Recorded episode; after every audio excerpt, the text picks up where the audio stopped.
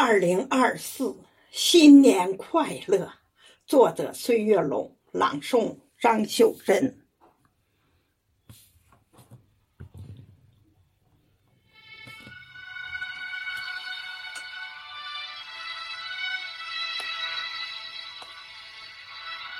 新年的钟声响起，我站在时光的交汇点。向过去挥手告别，向未来张开双臂。我感激这岁月的馈赠，也期待着未来的惊喜。我知道，每一个新的日子都值得期待。我们感激岁月所赋予的一切。感激过去的每次经历，它们使我们更加成熟、更加坚韧。